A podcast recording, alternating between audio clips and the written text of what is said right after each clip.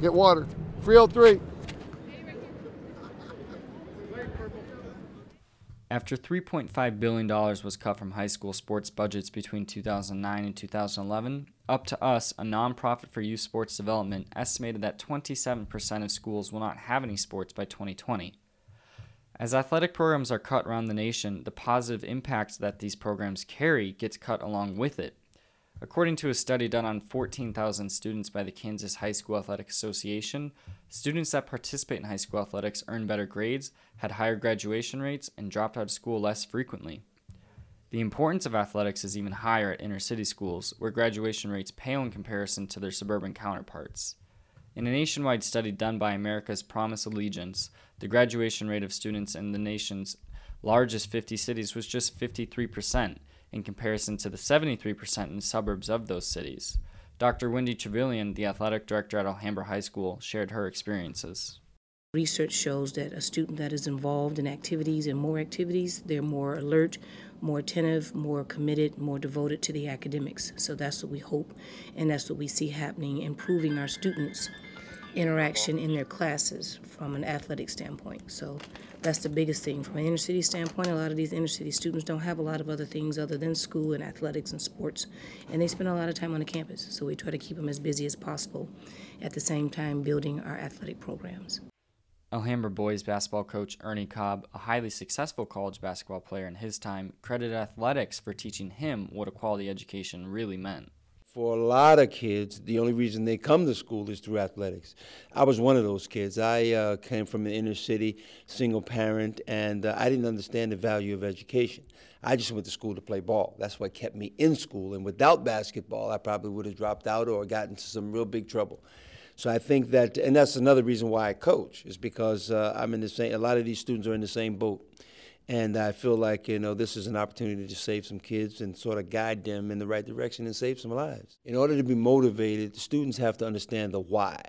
A lot of times they come to school and they're told to do this and told to do that, and they really don't see the re- relevance of how it really impacts their lives. And uh, when that happens, they sort of uh, are not motivated. Once you give them a goal or, or a way out, or they see um, the positivity or they see a reason for doing something, then they grab it and they run with it.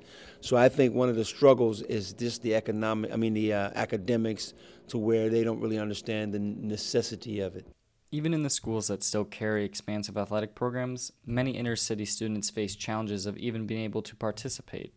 The major challenge we've seen is um, kids not being able to afford some of the different things needed from an athletic standpoint. Um, kids having difficulty getting to school on time or having to leave school early because they assist at home with their parents and with the families of helping out with the siblings. And a lot of the students, um, they forego athletics after school activities so that they can work to help the family from a financial standpoint.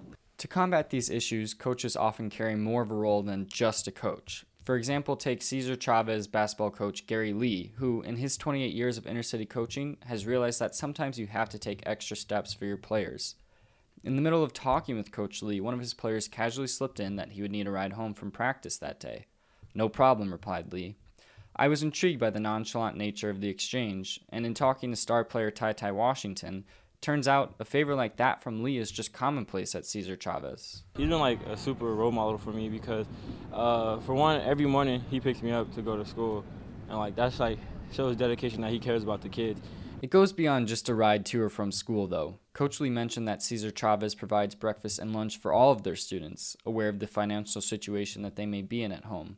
Cesar Chavez athletic director Lenny Dorflor added that many of the coaches will provide another meal for their players, typically at their own expense. Most of the time, it does come out of out of the coach's pocket. We're very fortunate to have a lot of coaches that are willing to do that. During my time at Alhambra High, I met Reina Caudillo, a senior who plays on the school's softball team. Caudillo has been regarded as one of the best pitchers in the Phoenix Union School District, which consists of 15 high schools. Her talents haven't gone unnoticed, and she recently received an offer from Division One Utah Valley University to play softball.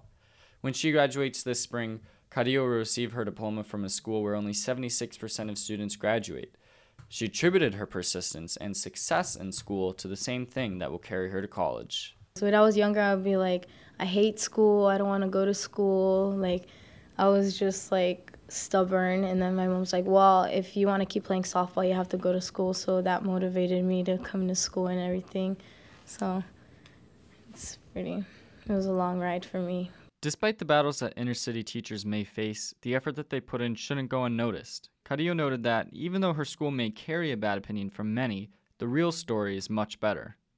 There's a lot of like people, there's a lot of students like going big in their dreams and following their dreams and everything and we have the teachers to push us and keep us motivated. Like I haven't been in one classroom or met one teacher that would be like, "Oh, you're not going to be able to do that." Like they tell us that congrats, like you keep working, keep moving. If you need any help, come after school, come before school and we'll help you with it.